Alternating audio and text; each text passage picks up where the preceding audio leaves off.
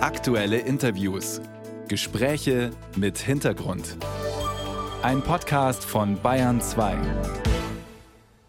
Leben wir inzwischen alle in unserer eigenen Blase? Tauschen wir uns im Prinzip nur noch mit Menschen aus, die ähnliche Biografien, vergleichbare Lebensumstände und möglicherweise auch ähnliche Ansichten haben wie wir selbst? Genau das ist jetzt wissenschaftlich erforscht worden. Entkoppelte Lebenswelten Fragezeichen heißt die Langfriststudie des Forschungsinstituts Gesellschaftlicher Zusammenhalt. Offiziell vorgestellt werden die Ergebnisse der Studie am Vormittag in Berlin. Ich hatte aber vorab schon Gelegenheit, mit einem der Autoren der Studie zu sprechen, und zwar mit dem Soziologieprofessor Olaf Grosamberg. Er ist Sprecher des Forschungsinstituts Gesellschaftlicher Zusammenhalt. Herr Grosamberg, herzlich willkommen in der Bayern 2 Radiowelt. Guten Morgen. Guten Morgen. Es war ja die erste Studie dieser Art, die Sie da durchgeführt haben. Sie konnten also nicht wirklich eine Erwartungshaltung haben. Trotzdem hat das Studienergebnis Sie persönlich denn überrascht? Ja, also überrascht hat uns in einer gewissen Weise, dass teilweise die Ergebnisse so klar waren, wie wir das auch vermutet haben. Das ist ja manchmal auch überraschend. Insbesondere jetzt, dass sich die Unterschiede zwischen Grünen und AfD-Anhängern äh, so stark gezeigt haben und dass die auch sehr stark in ihren jeweiligen Netzwerken sich bewegen. Aber wir haben ja sehr viele unterschiedliche Netzwerkmerkmale untersucht und finden da auch deutliche Unterschiede und die waren zum Teil schon auch neu und überraschend für uns. Bevor wir über diese neuen und überraschenden Ergebnisse sprechen, lassen Sie mich noch ganz kurz einhaken bei den Anhängern der Grünen und der AfD. Sie haben gesagt, das war sehr eindeutig, wie wenig Kontakt die untereinander haben. Was hat Ihre Studie denn da ganz konkret ergeben? Ja, also wir sehen eben, dass Personen, die selber die Absicht haben, die Grünen zu wählen, dass über 60 Prozent dieser Personen sich in Bekanntenkreisen bewegen, die eigentlich äh, homogen grün äh, sind. Und bei der AfD, wo es ja viel weniger WählerInnen äh, gibt, sind es immerhin 50 Prozent des Bekanntenkreises, die dann auch der AfD nahestehen. Also das sind schon sehr starke Segregationen dieser Gruppen, die bewegen sich dann wirklich in gewissermaßen in Blasen.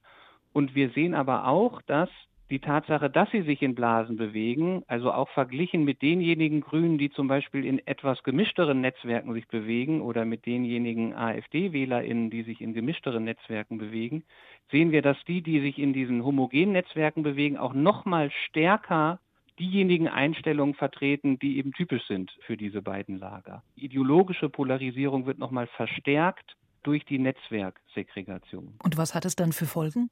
Ja, das bedeutet natürlich auch, dass dann die Verständigung zwischen diesen Gruppen noch mal schwieriger wird. Wir sehen auch, dass die wechselseitigen Sympathiewerte, die wir auch erfragt haben, dass die auch noch mal äh, viel stärker auseinanderweisen, also Grüne ihre eigenen Peers sozusagen positiv bewerten, AfD-Anhängerinnen aber sehr negativ bewerten und umgekehrt ganz genau dasselbe. Und auch das verstärkt sich noch mal. Es verstärkt sich einfach tatsächlich hier eine politische Polarisierung dieser beiden Lager. Jetzt haben Sie gesagt, Herr Grosamberg, die politische Einstellung, dass die teilweise extrem spalten könnte, damit haben Sie eigentlich gerechnet schon im Vorfeld der Studie. Aber es gab auch andere Punkte, die Sie überrascht haben. Welche Punkte waren das zum Beispiel?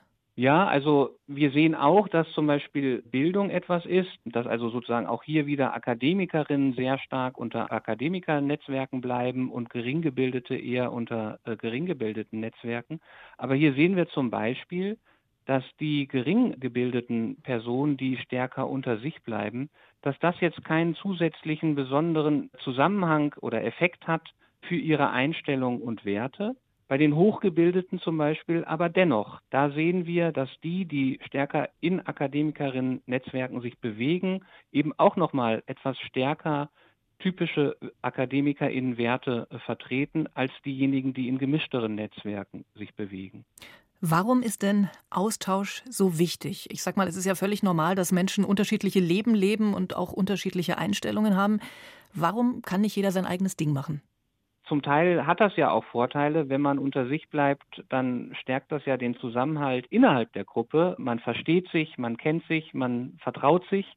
Aber eben gerade für das Verständnis über solche Gruppengrenzen hinweg ist es natürlich ein Problem. Also zum einen verliert man vielleicht andere Gruppen irgendwie ganz aus dem Auge. Man weiß gar nicht mehr, wie die leben, äh, wie die ticken, wie die denken und hält irgendwie seine eigene Weltsicht für den Nabel der Welt sozusagen und ist dann manchmal ganz überrascht, dass es auch große Bevölkerungsgruppen gibt, die plötzlich ganz, ganz anderer Meinung sind. Und es kann natürlich auch zu Abgrenzungen und Feindseligkeiten äh, zwischen diesen Gruppen führen, wenn man zu stark sich an seiner eigenen Blase, sag ich mal, orientiert und dann die Bereitschaft schwindet, sich auch auf andere äh, Positionen nochmal einzulassen.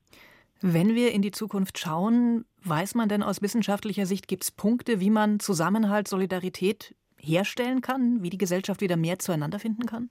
Ja, einerseits wären sicherlich alle Maßnahmen, die dazu beitragen, soziale und räumliche Ungleichheiten abzubauen. Also das, was man früher mal Politik der sozialen Mischung genannt hat. Man kann aber auch grundsätzlich nachdenken äh, darüber, wie kann man mehr Gelegenheiten äh, schaffen für Menschen unterschiedlicher sozialer Gruppen, mehr in, in Austausch äh, zu treten. Darüber kann man sicherlich auch politisch nachdenken. Ich denke, auch der Vorschlag eines sozialen Pflichtjahres geht in diese Richtung. Das soll auch helfen, dass junge Leute mal in andere Lebensbereiche hineinschnuppern können. Ob jetzt diese Altersgruppe unbedingt die richtige dafür ist, ist eine andere Frage. Aber das sind Ideen, die in diese Richtung gehen. Wie steht's um den Zusammenhalt unserer Gesellschaft? Darüber habe ich mit Olaf Grosamberg gesprochen, Professor für Soziologie an der Universität Bremen, einer der Autoren der Studie und Sprecher des Forschungsinstituts Gesellschaftlicher Zusammenhalt. Vielen Dank fürs Gespräch, Herr Grosamberg. Ja, vielen Dank.